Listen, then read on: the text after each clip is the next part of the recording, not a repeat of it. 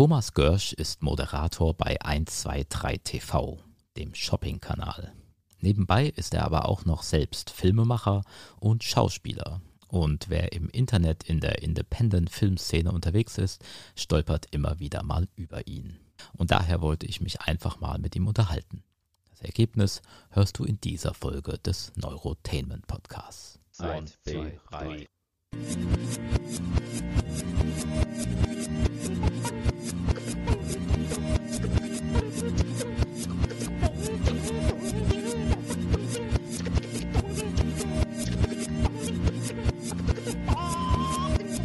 Also, Thomas Görsch haben wir hier am Apparat bei sich zu Hause. Hallo erstmal. Hallihallo zu Hause, genau. An, an euch nach Hause auch. ähm, meine erste Frage. Also, ich habe gelesen, dass du Bankenrecht studiert hast. Ja. Und da würde mich jetzt einmal interessieren, was war bei dir der erste Moment, an dem dir klar wurde, dass Film mehr ist als irgendwas, was man nur konsumiert? Ähm, ich war schon immer sehr großer Filmfan. Also bei mir war das so ganz klassisch. Also als ich jung war, da durfte man alleine noch als Sechsjähriger ins Kino gehen, ohne dass irgendwie die Eltern die Krise bekommen haben und irgendwie einen dahin und wegführen mussten, sondern ich bin quer durch die Stadt gelaufen, bin ins Kino gegangen mit, mit sechs Jahren und bin in die Kindervorstellung gegangen, jeden Samstag um drei. Was dann meine Eltern zu Hause gemacht haben, weiß ich nicht, aber da frage ich auch gar nicht. Ähm, auf jeden Fall war es bei mir so, ich hatte schon immer eine tiefe Liebe da, aber ich kam aus einer Bankerfamilie und da wurde irgendwie jeder Banker. Also mein Vater war Banker, ich hatte zwei ältere Brüder, die auch Banker wurden. Und dann wurde ich, weil es jedem so gut gefallen hat, auch Banker. Und äh, ich habe das dann angefangen äh, zu lernen. Also erst ganz normale Lehre, dann mit Studium weitergemacht und allem möglichen Pipapo außenrum. Das hat auch ganz viel Spaß gemacht. Und ähm, irgendwann dachte ich mir, nee, also ist irgendwie so doch nicht das Ding. Ähm, bin dann auch, ich habe dann wie soll ich das sagen? Ich, bin ja ganz verrückt dazu gekommen. Ich habe immer geträumt und das hat sich, die Träume sahen immer aus wie Filme. Und irgendwann dachte ich mir, müsste man mal aufschreiben. Das war sehr viel Fantasie dabei und tralala. Und dann war in der Zeit bin ich sehr viel nach Amerika gefahren, bin sehr viel rumgereist und dachte mir so, ja, ich möchte gerne mal so eine Arbeitssituation in Amerika äh, erleben und habe mich zu einem sechs Wochen intensiv Drehbuchkurs angemeldet gehabt. Einfach nur so, weil ich in Amerika was machen wollte und dann mit dieser, mit diesen Ideen irgendwie umgehen wollte.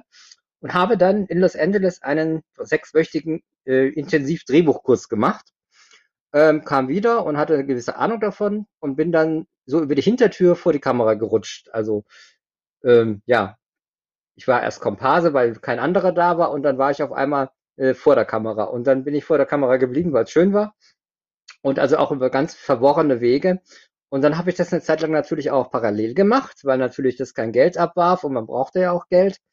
Und dann irgendwann steht natürlich die Entscheidung an, wenn du es ernsthaft machen willst. Und dann ging das bei mir in so viele verschiedene Richtungen. Ich habe eine Zeitung aufgelegt, ich habe Radio gemacht, sieben Jahre am Anfang, äh, so, so eine Patchwork-Einkommen. Und dann irgendwann kommt dann so die Frage, ja, mache ich es jetzt wirklich äh, hauptberuflich und lebe davon? Oder äh, mache ich das immer so nebenher als Hobby? Wie, wie komme ich da weiter? Und irgendwann siehst du dann, wenn du das wirklich machen willst, wenn du dann auch Theater spielen willst, du musst es hauptberuflich machen. Und dann suchst du die andere Standbeine. Also ist, ich lebe heute noch vom Patchwork-Gehalt. Äh, so ist es halt. Und im Corona lebe ich von nix. Und es ist halt einfach so, dass du da schauen musst, wie du ganz kreative Wege finden musst, und ich hatte dann sogar nach, äh, als ich zehn Jahre das gemacht hatte, hatte ich schon die voll die Krise gekriegt und dachte mir, Gottes Willen, ist ja doch sehr anstrengend, das alles. Hab dann drei Monate Pause gemacht und bin dann aber wieder rückfällig geworden, weil ich jetzt mittlerweile nicht mehr da auf, also ohne das ganze leben kann, ohne das Theater. Deswegen, sind wir wieder bei Corona, äh, fällt es mir dieses Jahr auch recht schwer, weil sonst habe ich mich immer massiv beschäftigt mit tausend Sachen am Hals. Und dieses Jahr habe ich auf einmal so viel Freizeit, mache nur noch ganz wenige Sachen und ähm, merke, dass ich unbedingt wieder anfangen muss, sonst geht es mir damals wie in dieser selbstgewollten Pause, jetzt die Zwangspause. Es geht auf jeden Fall nicht ohne die Kreativität und äh, es ist schön, wenn man mit Zahlen umgehen kann, aber nur Zahlen den ganzen Tag drehen, das geht halt auch nicht. Mhm. Ähm, ich habe äh, gelesen, dass direkt das erste, deine erste Filmrolle quasi äh, ja gleich in einem größeren Projekt war. Also wahrscheinlich auch nur eine ganz kleine Rolle, die du da hattest, was? The Musketeer mit Tim Roth und Katharine Deneuve und sowas. Genau. Ähm, Was, wie, wie kam das? Das war da sowas, so eine Komparsenrolle vermutlich, die du äh, gerade erwähnt hast. Das war, so eine, das war so eine bessere Komparsenrolle, sag ich mal. Also ich hatte angefangen mhm. als Komparse bei der Filmakademie in, in Ludwigsburg, die relativ bekannt ist. Da war ich dann ein mhm. klassischer Komparse, der irgendwo in der Menge in der Disco tanzt. Und das war sehr anstrengend und alle Komparsen sind irgendwie nach drei Tagen abgesprungen, weil sie keinen Bock mehr hatten, weil es dumm war. Und ich, ich habe halt mehr Durchhaltevermögen gehabt und die haben mir dann gesagt, schreib dich doch mal in die Kartei ein bei uns. Mal sehen, was passiert. Ja, und dann habe ich mich da eingeschrieben und hatte glücklicherweise draufgeschrieben, dass ich äh, ausgebildeter Schwertkämpfer bin. Äh, Degen, Florett, äh, Schwertkampf, also historische Schwerter und das alles. Und äh, dies, dann lag also diese Anmeldung von mir da in der Kartei bei denen. Und just kam diese amerikanische Gesellschaft und hat dann praktisch irgendwo Leute gesucht, die Kombination und Schauspiel und äh, diesen Schwertkampf können. Und dann wurde ich engagiert, ich wurde nach Frankreich geholt, um dann mehr oder weniger mit den Stars zusammen äh, so Fechtszenen einzustudieren und habe dann auch natürlich mhm. eine kleine Rolle gekriegt, habe dann irgendwie ja mit denen auch gefochten in dem Film. Also nichts nichts schauspielerisches in dem Sinn, aber halt schon vor der Kamera. Und das war für mich halt ein cooler Start. Ich, das waren für mich 14 Tage irgendwo in der Pampa auf einer Burg äh, Säbelrasseln. Und äh, da hat es mich natürlich dann ergriffen und ich dachte, um Gottes Willen, guck mal, das Leben ist ja wie ein Abenteuerspielplatz. Und wenn du das dein ganzes Leben lang machen könntest, das wäre doch super geil. Und äh, das hat dann meine Leidenschaft natürlich entfesselt. Wenn du so, so einen Start dann hast und nicht irgendwie in der dummen Sache irgendwie bei Sat 1 arbeitest und denkst, mein Gott, was bringt das denn hier? Äh, sondern du machst sowas, dann bist du natürlich voll dabei. Und ich mhm. habe es geliebt vom ersten Moment an und die, was weiß ich, Catherine Deneuve war dabei oder die Mena Suvari aus American Pie. Ähm, die waren alle so furchtbar normal. Du bist mit denen zusammengesessen, hast irgendeinen Eintopf gegessen. Äh, ganz, äh, das war halt mitten in der Pampa auf so einer Burg, Mittelalter halt, ne?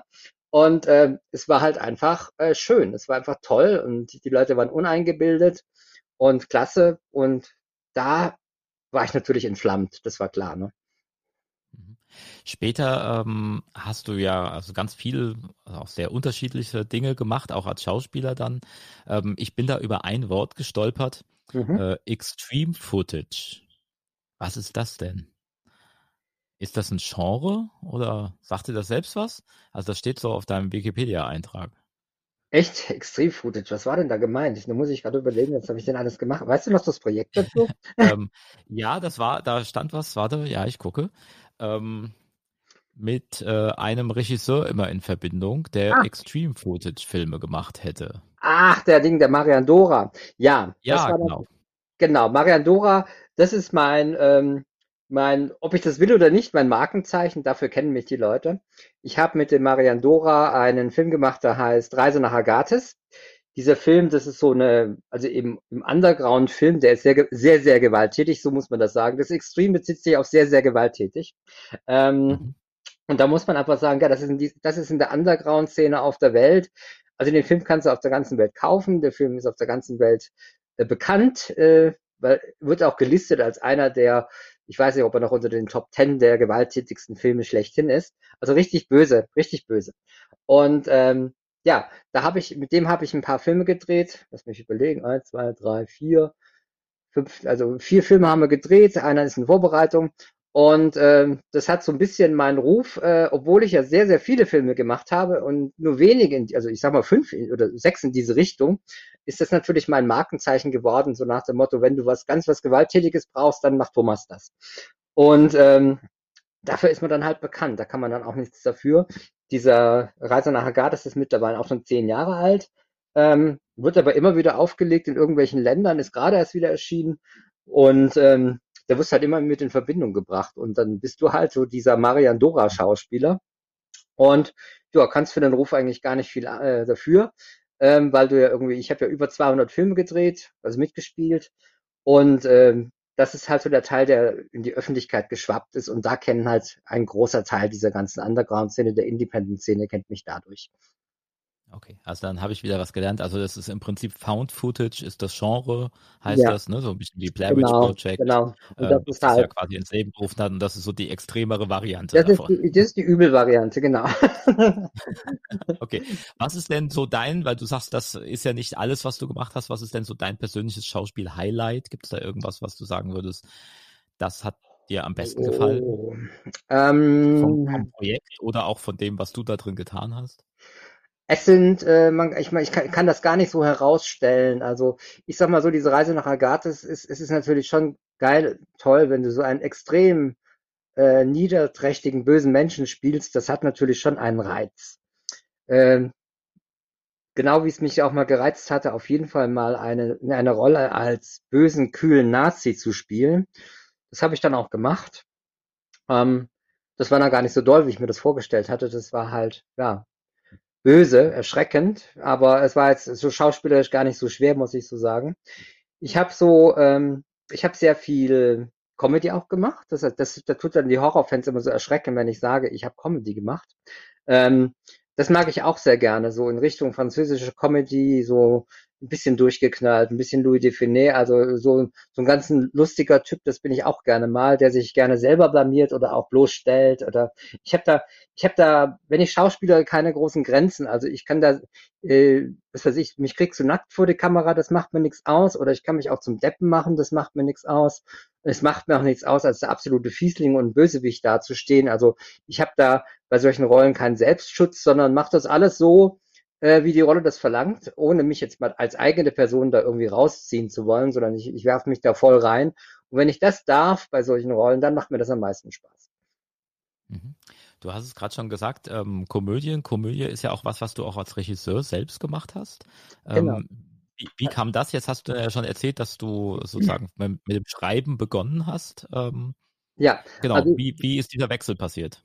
Ähm, das ist manchmal so, also ich habe ja erzählt, ich habe immer so Geschichtsideen gehabt, also Geschichten, die mir in den Kopf kamen.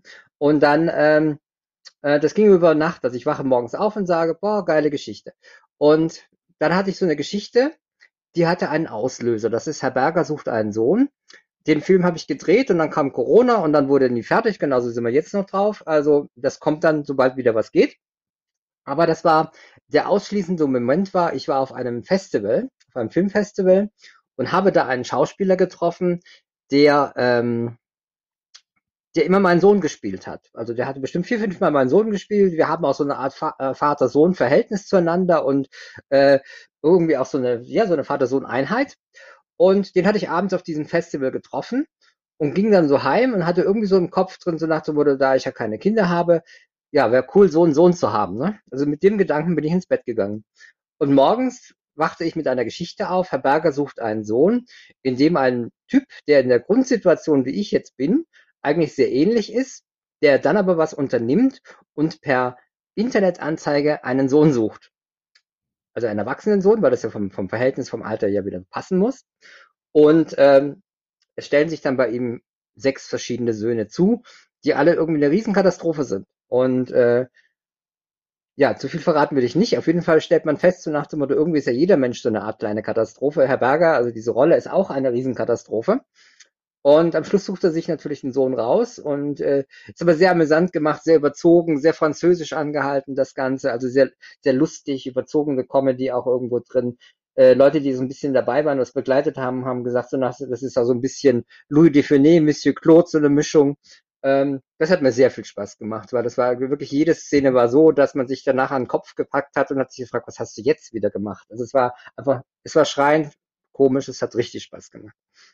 Mhm. Der ist aber jetzt noch nicht fertig, hast du gesagt, Nein, oder es gibt der, ihn noch nicht. Der ist jetzt gerade in der Nachbearbeitung und dann mhm. wird man schauen, wie gut das Ganze geworden ist. Ich habe ein ganz gutes Gefühl, dass er doch, glaube ich, sehr gut geworden ist. Und genau das ist, was eigentlich die Menschen momentan braucht, so eine richtige freie Komödie, die gleich ein bisschen überzogen ist. Ich glaube, das kann man brauchen. Ähm, habt ihr auch Kontakt schon zu jemandem vielleicht? Vielleicht kriegen wir das sogar hin, dass es einen kleinen Kinostart gibt. So kennt man ja in Deutschland, was weiß ich, dann rennt man mit irgendwie fünf Kopien quer durchs Land und guckt, dass die Leute das anschauen. Würde mir würde mich sehr freuen. Aber würden auf jeden Fall wird es ihn auf DVD und Blu-ray geben, das ist klar. Vielleicht kriege ich ihn irgendwie auch bei einem, bei einem Netflix oder so und man muss es einfach mal gucken. Da kannst du halt erst mit der fertigen, mit der fertigen Ware erst äh, rumlaufen gehen, sag ich mal, betteln gehen. Aber mhm. ja. Da warst du jetzt Autor, Regisseur und Hauptdarsteller. Also du bist ja auch der Herr Berger. Ich bin auch der Herr Berger, genau. Und wenn wir kein Corona gehabt hätten, hätten wir sogar schon zwei, Teil 2 gedreht, weil der ist nämlich auch schon geschrieben. Und ähm, ja, der kommt dann, kommt dann irgendwann mal danach. Okay. Ähm, gut, da bin ich mal, bin ich mal gespannt. Ist das auch so die Richtung, in die du weitergehen willst? Also möchtest ähm, du auch, ähm. auch hinter der Kamera wirklich aktiv sein? Oder also was ist, nein. was ist das, was du mit dir selbst vorhast? Nee, äh, muss ich sagen, nein. Das, wird, das werden wahrscheinlich viele schockiert sein, aber ich sehe mich hauptsächlich als Schauspieler. Ähm, wenn ich jetzt das irgendwie hinter der Kamera gemacht habe, das war dann immer so eine Sache, weil ich dann, ja, weil ich einfach wollte, dass das umgesetzt wird, so nach dem Motto, wer tut sich so ein riesiges Projekt wie jetzt dieser Berger, diesen Berger-Film. Dieser Film hatte irgendwie äh, nicht übertrieben, 80 Schauspieler und für so ein independent, selbstbezahltes Projekt ist das wahnsinnig. Es war richtig übertrieben und Locations und tralala. Und dann habe ich, da, da musst du dann immer überlegen, welchen Regisseur findest du, der sowas macht mit deiner Idee, der sich so ein Theater auf, äh, antut, sage ich jetzt einfach mal so. Es war schon eine heftige Arbeit. Ähm, das findest du nicht. Und dann äh, rutsche ich in die Situation, dass ich sage, es muss aber gemacht werden und dann mache ich das selbst. Das ist immer so eine Art, wie gesagt, äh, ich, ich dränge mich nicht als Regisseur auf, aber mache es dann ab und zu dann, dann doch, damit einfach die Idee umgesetzt wird. Äh, wenn ich jetzt auch momentan relativ, ja, ich habe jetzt gerade zwei Regiesachen am Laufen noch parallel und das ist halt so eine Kiste, ähm, das sind dann immer so Geschichten, wo ich mir denke, das, das macht sonst keiner, aber es muss gemacht werden. Ähm, aber ich bezeichne mich nicht als Regisseur, ich bezeichne mich als umsetzenden äh, Autor mit, Schau mit Schauspiel, äh, irgendwie sowas, keine Ahnung. Aber ich würde mich nie, würde mich jetzt nie irgendjemanden großartig als Regisseur verkaufen wollen. Ich sehe mich mehr als Schauspieler. Mhm. Wie äh, wurde der Film finanziert zum Beispiel? Ähm, ja, ich habe ja, durch mich. Äh, das war so, der, der Film wurde mehr oder weniger über ein ganzes Jahr gedreht, also nicht am Stück. Das heißt auch, ich musste die ganzen Mittel und sowas über ein Jahr verteilt aufbringen. Ja, und dann bin ich ja ein, ein fleißiges Kerlchen, der sehr viel arbeitet, der noch einen, einen Job beim Fernsehen noch hat, in so einer Show. Und äh, dann arbeitest du dann halt in diesem Jahr irgendwie nur für so einen Film. Du machst dann nichts anderes, du tust keine Anschaffung machen, du fährst nicht in Urlaub, du kaufst dir kein Auto, sondern du, das ganze Geld, was du mehr oder weniger verdienst, dein Leben ist auf Sparflamme, das ganze Geld geht in diesen Film rein. Und dann geht das auch schon ein bisschen. Ich habe dann auch parallel immer wieder nach Sponsoren gesucht. Also die ganzen Ausstattungssachen und so wurden dann meistens gesponsert. Das ist ganz toll, wenn dann irgendwelche Firmen sagen, ja, wenn ihr jetzt irgendwie aufwendige Kronleuchter braucht, dann könnt ihr die von mir haben und sowas, weil das Ganze sollte ja so ein bisschen französisch angehaucht sein, mit großer Ausstattung, mit tollem Essen und so, alles ein bisschen überzogen und über, also ein bisschen überdreht das Ganze halt. Und das hat aber sehr gut geklappt und auf ein Jahr verteilt kann man sowas dann auch finanzieren. Mhm. Die Show, die du erwähnt hast, die ist bei 123 TV. Ja. Ne, das ist eine Shopping-Sendung, die aber auch deinen Namen trägt. Das ist ganz, ja, da habe ich mich am Anfang furchtbar für geschämt. Also, nee, ich, ich hatte sieben Jahre Radio gemacht und kam gerade aus der Moderation raus und dachte mir, oh, Moderation langt jetzt auch mal wieder. Und ich hatte gerade aufgehört, dann kriege ich einen Anruf und frag, äh, die Frage kam, würdest du denn sowas machen? Und hm, dann ist natürlich so, als Schauspieler hast du ja kein festes Gehalt. Und dann dachte ich mir, ja, da hätte ich ja ein festes Gehalt. Hatte am Anfang äh, nur sehr eingeschränkt Ahnung von dem, was ich da tue. Und äh, ich dachte immer so nach dem Motto, boah, Schauspieler, der im Shopping-Kanal ist. Shopping-Kanal hat immer so ein schlechtes, so einen schlechten Ruf. Wenn du irgendwelche Promis im Fernsehen siehst, die irgendwie so, was weiß ich, so Big Brother oder Promi Big Brother machen und dann sagt einer, du bist vom Shopping-Kanal, dann bist du ja gleich abgestempelt als Vollpfosten. Ähm, da dachte ich mir mal, okay, du musst, musst in deinem Privatleben alles tun, damit die Leute dich nicht für einen Vollpfosten vom Shopping-TV halten. Ähm, deswegen bin ich da mal ganz ruhig und gefasst, wenn ich diese Sendung mache und bin jetzt nicht so dieser typische Shopping-TV-Verkäufer, der die Leute irgendwie in die, ins Koma quatscht, wie ich das jetzt gerade mit dir mache. Ähm, aber es ist, ich bin da, ich bin da eher ruhiger und sachlich und bringe die Argumente und mache mach auch sehr viel Blödsinn, aber übertreibe es nicht so, wie man das manchmal so kennt, sondern bin da, glaube ich, mehr so die, die die Kuschel-Streichel-Variante äh, macht dann, wenn ich dann einen Scherz mache, sind die teilweise so bitterböse, dass die Leute sich bestimmt in jeder Sendung denken, darf man das im Fernsehen sagen? Ich frage mich das schon gar nicht mehr. Ich sag's halt einfach, weil das ist ja alles live. Und äh, mittlerweile mögen das die Leute. Am Anfang waren sie, glaube ich, so ein bisschen schockiert. Und es ist halt so, hätte ich das nicht gehabt, hätte ich in Corona-Zeiten gar nichts verdient. Und so hatte ich mein festes Einkommen und konnte das überleben. Und von daher bin ich da mehr als dankbar, dass ich das habe. Wie gesagt, am Anfang dachte ich immer so, hm, kann man das machen? Ist das ehrenruhig? Hey, du hast, du hast den Faust gespielt, du hast irgendwo äh, Romeo gespielt und dann machst du sowas. Ähm, ja, das passt sehr gut zusammen. Ich bin ja jemand, der wirklich jeden, der so viele verschiedene Sachen macht, wo ich mir gedacht, habe ich mir gedacht, ja, das passt jetzt auch noch rein, das zahlt die Miete und das ist gut. Mhm. Genau, dein Herz schlägt ja für den Independent-Film ganz offensichtlich. Ja. Ähm, was du auch gerade planst, ist ein Horrorfilmfestival, ist das so richtig? Genau. Ich habe ähm, letztes Jahr, als dann Corona so richtig am Wüten war und gar nichts mehr zu machen war, habe ich das Free Independent Film Weekend ins, äh, ins Leben gerufen. Das ist jedes Mal im Oktober. Da kann sich jedes Genre bewerben. Das war dann, letztes Jahr habe ich es zweimal gemacht. Einmal gleich am Anfang von Corona und einmal dann im Oktober, als wo ich, wo ich dann wusste, was ich da tue, habe ich das im Oktober nochmal gemacht. Ähm, und dann dachte ich mir, nur einmal so ein Festival im, im Jahr ist eigentlich ziemlich wenig und plane momentan so einen kleinen Ableger, äh, die Free Independent Fright Night, die im Mai sein wird. Ähm, ja, da kann, da sammle ich äh, Horrorfilme aus der ganzen Welt, also international das Ganze besetzt. Das wird ein kleiner Ableger sein. Da, da, da gibt es nur 20 sehr, sehr ausgewählte Filme. Wenn der große Event im Oktober, das sind alle Genres, da sind über 100 Filme. Aber die 100 Filme sollen es natürlich in sich haben, die sollen richtig krachen, quer durch die ganzen Horrorarten, die es so gibt. Es gibt ja so viele Horror-Subgenres, die kann ja kein Mensch mehr aufzählen oder nennen oder was weiß der Himmel. Also wie wir schon gerade gesagt haben, Extreme Footage und dann gibt's Footage und dann ja, ja eben, es kennt schon gar nicht. Body Humor oder oder was weiß ich, Animals oder es gibt tausende von verschiedenen Horrorgeschichten. Äh, und das wird alles in diesem Festival sein. Das sammle ich gerade. Es ist immer eine sehr, sehr tolle Arbeit. Äh, internationale Schauspieler, äh, also ja, Schauspieler auch, Schauspieler und äh, Regisseure kennenzulernen. Ähm, bei mir hat es jetzt geführt gehabt, zum Beispiel, dass ich in dem letzten Oktober, wo ich dann mein zweites Festival hatte, jetzt arbeite ich als Schauspieler mit diesen Regisseuren teilweise zusammen. Ich werde in England sein, ich werde in Italien sein, in Polen.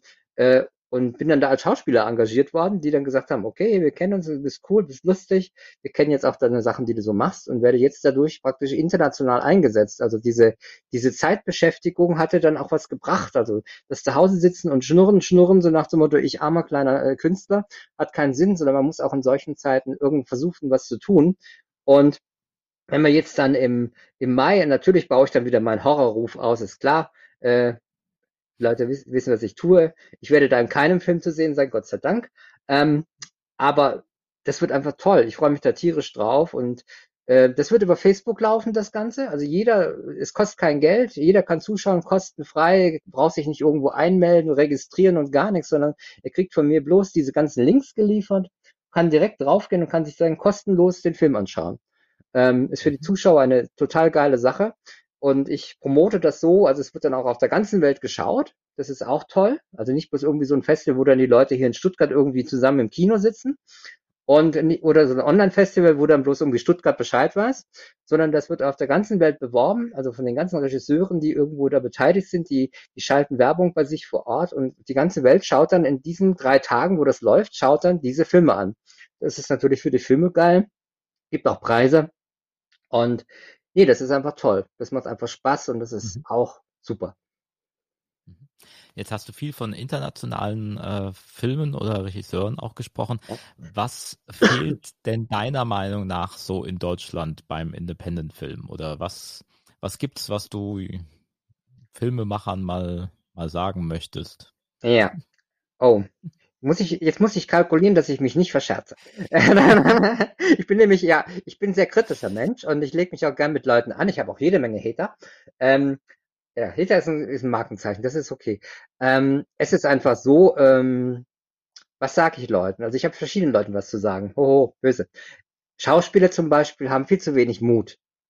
Äh, wenn ich schaue, was ich so treibe, ich gehe mal nackt vor die Kamera, es ist mir total egal. Ich spiele eine gewalttätige Rolle, es ist mir auch egal.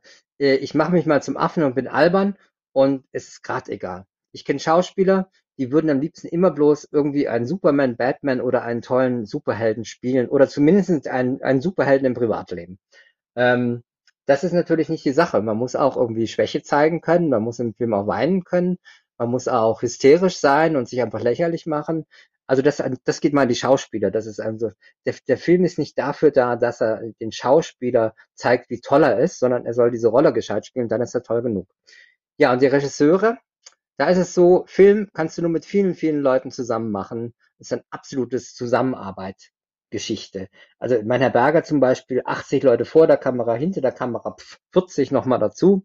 Ähm, du musst auf Leute zugehen und mit Leuten zusammenarbeiten. Jetzt ist bei mir so, ich weiß, ich brauche Hilfe, aber ich frage immer sehr, sehr ungern nach Hilfe. Ich bin so jemand, der irgendwie am liebsten sich die Zunge abbeißt, um, um Hilfe zu fragen. Ich brauche sie aber. Ich kann das nicht alleine und das muss jedem klar sein. Und die Regisseure, die drehen immer ganz klein in ihrem Freundeskreis, wo sie wissen, die sind da und äh, ja, und sie kommen immer und da brauche ich nicht großartig zu fragen und da hole ich auch niemand Neues dazu. Also das ist so eine Art, das sind immer so kleine Eigenbrödler. Da gibt's dann irgendwo, ich muss hier irgendeine Stadt nennen, wo keiner sitzt, Moment, Paderborn. Die, die drehen dann in Paderborn ihre Filme, gucken nicht nach links und nach rechts oder das gleiche dann irgendwo in Köln. Äh, die haben kaum Berührungen irgendwo zusammen und die arbeiten auch nicht miteinander, die fördern sich nicht miteinander äh, gegenseitig, sondern sind alle so ein bisschen ähm, ja, nach innen und weltfremd, sage ich jetzt einfach mal. Dadurch kann sich natürlich auch irgendwie die Qualität nicht verbessern, wenn du immer nur das Gleiche machst und irgendwie dich da nicht hocharbeitest. Das ist sehr schwierig. Und was ich den Leuten mitgeben würde, sie sind alle toll von der Qualität, aber wenn sie sich zusammentun würden und sich gegenseitig helfen würden, Independent Film hat's schwierig. Wie kriege ich das Geld zusammen? Wie kann ich das überhaupt bewerkstelligen? Wo kriege ich eine Maskenbildnerin her, die auch mal umsonst für einen Tag arbeitet, weil kein Geld da ist. Ähm, das sind tausend so Sachen, das kann sich gar kein Mensch vorstellen. Wenn man, wenn ein normaler Mensch Film hört, dann denkt er immer an Glamour, an Geld, an Millionen und allem. Hier geht es darum, dass du irgendwie äh, gucken musst, wie du für den nächsten Drehtag irgendwie für 20 Leute irgendwie Essen zusammen bekommst, was einigermaßen schmeckt und nicht peinlich ist. Ähm, das sind so Kleinigkeiten, die dann gar keine Kleinigkeiten sind, weil sie einfach doch Geld kosten und schwierig sind. Aber wenn man ein bisschen mehr zusammenarbeiten würde, was ich ja immer sehr, sehr versuche, also ich habe durch dieses Festival auch viele Leute zusammengebracht. Ich habe alle Regisseure in einer Gruppe zusammen vereint, die sich da austauschen können. Es könnte mehr sein, aber es ist schon mal ein Anfang, dass die Leute untereinander Kontakt pflegen. Ähm, da müsste noch viel gemacht werden. Da, da stehe ich immer gerne für da. Da habe ich auch schon so viele Ideen gehabt, wo ich furchtbar mit eingegangen bin, aber ich versuche seit 20 Jahren das Ganze und ich glaube, es gibt, ich habe jetzt so eine kleine Gruppe um mich herum, die sich gegenseitig austauscht, äh, die miteinander, die sich gegenseitig holt. Ähm, ich hoffe einfach, dass das nicht bloß dann auf einen Flecken konzentriert ist, sondern dass sich das wirklich auf ganz Deutschland irgendwie ausweitet. Aber das ist halt immer so eine zarte Pflanze. Mal gucken, wie weit, wie weit sie gegossen wird. Mhm. Was steht bei dir jetzt demnächst an? Ja, ähm, ich habe so viel Projekte nach Corona, dass es eigentlich schon fast verrückt ist. Also wir haben verschiedene Projekte vorbereitet. Da ist ein Episodenfilm drin über das Thema Sex mit verschiedenen, das heißt, äh, zu viele Gründe, warum ich keinen Sex, warum wir keinen Sex haben wollen. Da ging es mir darum, den Vorschlag hätte ich gebracht zu zwei Regisseuren und hatte gesagt, hier, äh, guck dir mal die Filme von heute an, da gibt's ja gar keinen Sex mehr. Ich hatte vor zwei Jahren ein Remake gedreht zu dem Film, also mitgespielt, zu dem Film Das große Fressen. Kennst du vielleicht das noch aus den 70er Jahren? Mhm. So ein französischer Film, da geht's, die Leute fressen sich tot, aber nebenher sind die irgendwie immer nackt rumgesprungen und irgendwie gab's ständig Sex. Es hat ja gar keinen Sinn, dass der Sex dabei war, aber das war halt die Zeit und man ist halt, man hat halt so die Filme gedreht. Und wir haben ein Remake gedreht und das Thema Sex war komplett draußen. Irgendwie war der Film dadurch langweilig. Ähm, ja, aber war trotzdem lustig. Ähm, und da dachte ich mir, diese Entsexifizierung der ganzen Geschichte sollte man jetzt irgendwie mal auf die Schippe nehmen und habe dann so gesagt, okay Leute, hier, wie sieht's aus? Macht ihr mit?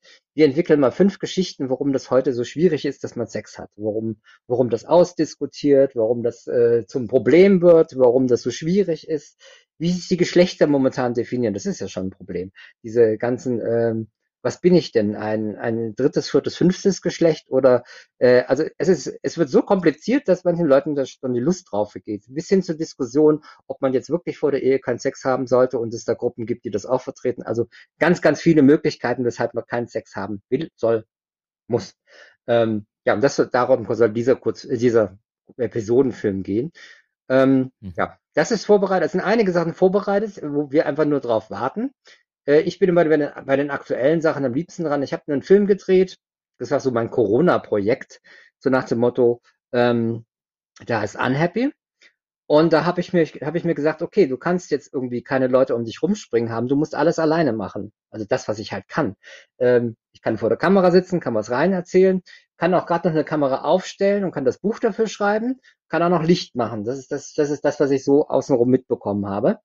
Aber ich kann natürlich keine Filme schneiden. Das ist ja auch im Nachhinein erst, erst notwendig. Dann kann ich keine Filmmusik dazu schreiben. Das war auch okay. Aber alles, was am Set praktisch gemacht werden muss, habe ich dann als sogenannten man sagt das mittlerweile schon so, Corona, Covid-19-Film, alles alleine gemacht und habe dann eine Geschichte 17 Minuten lang in die Kamera erzählt, ähm, die ganz gut geworden ist. Darf man das erzählen? Ich weiß gar nicht, ob ich das erzählen will.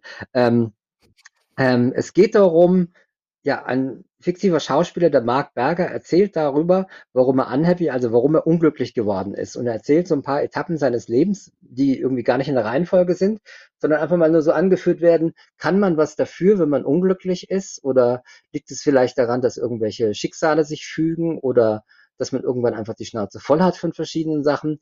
Ähm, das erzählt er 17 Minuten lang. Das ist ein sehr depressiver Film. Ähm, aber äh, ich denke mal, die Leute werden ziemlich drüber nachdenken. Ich habe dann, ich habe da verschiedene Kritiker, Reviewer gesucht, die den Film sich anschauen durften schon mal. Ähm, und die waren alle, ja, eigentlich alle total begeistert. Ich habe keine schlechte Kritik bekommen. Ähm, das Schlimmste, was einer gesch geschrieben hat, war, manche werden es nicht kapieren und andere werden es für ein Meisterwerk halten. Da dachte ich mir, okay, so dumme gibt's immer, dann halten wir es am besten für ein Meisterwerk. Nee, ich will jetzt nicht sagen, dass es ein Meisterwerk ist. Es ist ein, es ist ein besonderer Film, ähm, aber du hast, du hast vorhin selber, wo wir vorgesprochen haben, schon mal gesagt, können sich Leute fünf Minuten auf was konzentrieren, ohne dass sie irgendwie abfallen, wenn es nicht irgendwie interessant ist.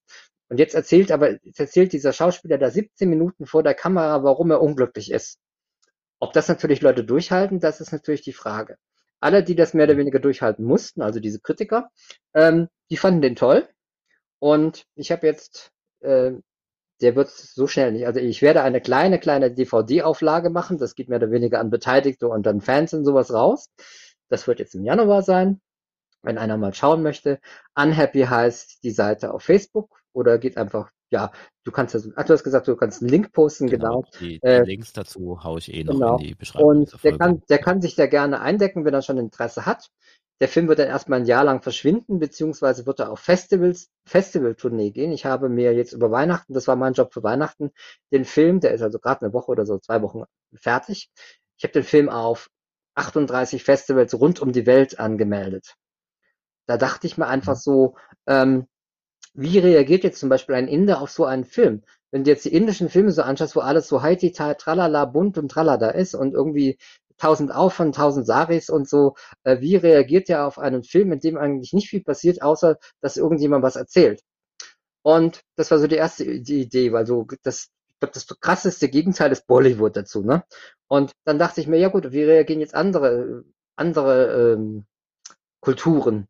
Jetzt gibt's ja so diese, was weiß ich, die, die Skandinavier und die und die Osteuropäer, die haben so eine melancholische Seite, die ja dann auch gerne sich mal der Melancholie hingeben. Da dachte ich mir, ja, denen könnte das ganz gut gefallen. Und dann, dann habe ich dann da eingereicht und dann irgendwann waren immer so Flecken gedeckt. Dann war klar, da musste man das natürlich noch in Amerika zeigen, der Film ist in Englisch gedreht worden. Ich hatte schon so ein bisschen vorgedacht. Und ähm, ja, auf einmal hatte ich dann lauter Flecken äh, auf der Weltkarte und dachte mir, okay, jetzt ist es mir aber auch, jetzt habe ich noch so viele verschiedene Kulturen und möchte es einfach überall vorstellen. Was weiß ich, dann habe ich geguckt im arabischen Raum, also wirklich überall. Und dann dachte ich mir, okay, äh, da weiß ich jetzt ganz genau, dieser Film, den werden wahrscheinlich 80 Prozent hassen, weil es in die Kultur gar nicht dazu passt. Aber ich habe es einfach mal hingeschickt und habe es einfach mal eingereicht. Und ist für mich jetzt sehr spannend. Das geht jetzt im Januar schon los mit Schweden, wie die sich entscheiden werden. Und das zieht sich dann wirklich bis Dezember. Ähm, mhm. und dann, äh, ja, dann wird er dann, mein Festival ist ja dann auch Ende Oktober, da wird er dann auch laufen.